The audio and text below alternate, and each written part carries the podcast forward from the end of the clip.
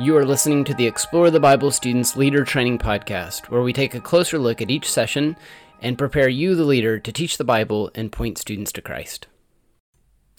Welcome back. My name is Drew Dixon. I am the editor of Explore the Bible Students at Lifeway Christian Resources. I'm here to continue our study of Romans. We're in session two. It's titled Justice and Rejection. The passage we're looking at is Romans 1 18 through 32. And our central truth is that God is just, people are not. All people have rejected God and deceived themselves. We need grace. So last week we found Paul telling us that he's not ashamed of the gospel because it is the power of God for salvation to everyone who believes, first to the Jew and also to the Greek, for in it the righteousness of God is revealed from faith to faith. And so what we're going to see now is Paul unpacking that gospel and unpacking how it's good news and unpacking how it leads to salvation. And you say, well, wait a minute, Paul's unpacking how the gospel is good news here. Um, I'm looking at Romans 1 18 through 32, and it sounds like bad news, right? Because what does Paul say at the very get go? For God's wrath is revealed from heaven against all godlessness and unrighteousness of people who by their unrighteousness suppress the truth.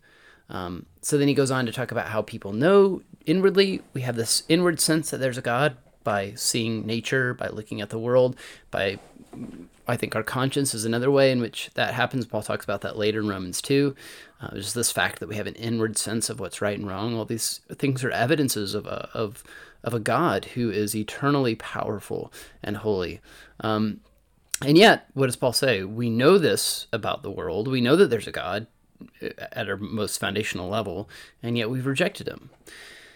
So, how is this good news that God's wrath is revealed against all this rejection of God that Paul goes on to say has led to all kinds of injustice in the world? And let's be honest, you and your students, teenagers these days, we don't have to look very far to see that we live in an unjust world. And we could talk about statistics for um, all kinds of horrible evils in the world, um, you know, human trafficking or or um, you know horrible things that, that still go on today, like genocide. But there's even smaller examples of this all the time in the lives of your students. They go to schools or live in neighborhoods where people gossip about each other, where people um, sometimes get in fights and do physical violence to each other. They live in a world where people are constantly shaming one another on social media, where no one trusts each other, um, where they have to look out for all kinds of. It's not just you know where they have they have to look out for all kinds of injustice. Um, you know, we, we know more about how dangerous um, the world we live in is now than perhaps ever before because of the internet and social media. And so, um, yeah, this sounds like bad news, doesn't it? it? Sounds like really bad news. But here's why it's good news that God's wrath is revealed against these things because we don't want to live in that kind of world, right? We don't want to live in a world where this kind of stuff just keeps going on, where it goes on and on, where injustice and, and cruelty and all these evil things that we've talked about just continue to have free rein.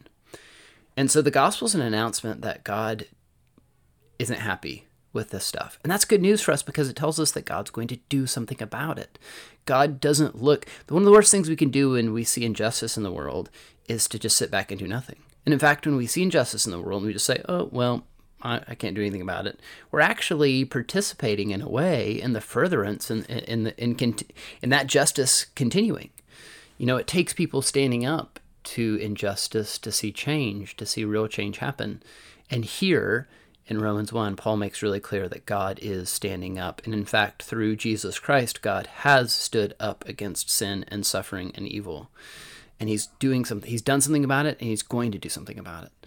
Um, and so that's why, even though this is hard and it's hard to talk about God's wrath, it's really important because your students need to know that we have a God who cares about the world deeply, who cares about them deeply, and is committed to redeeming them, c- committed to bringing redemption and renewal to the broken world in which we live.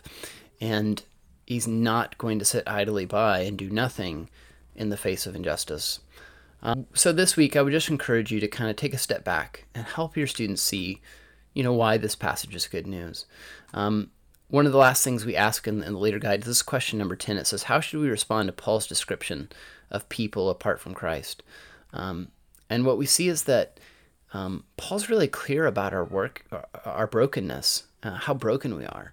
But thankfully, God is at work uh, to preserve the world. That the world's not as bad as it could be, but He's also going, you know, this is setting up what Paul's later going to say about the redemption that is possible for you and me in Christ. Um, but the brokenness of the world isn't something that we should be comfortable with. It isn't something that God's comfortable with.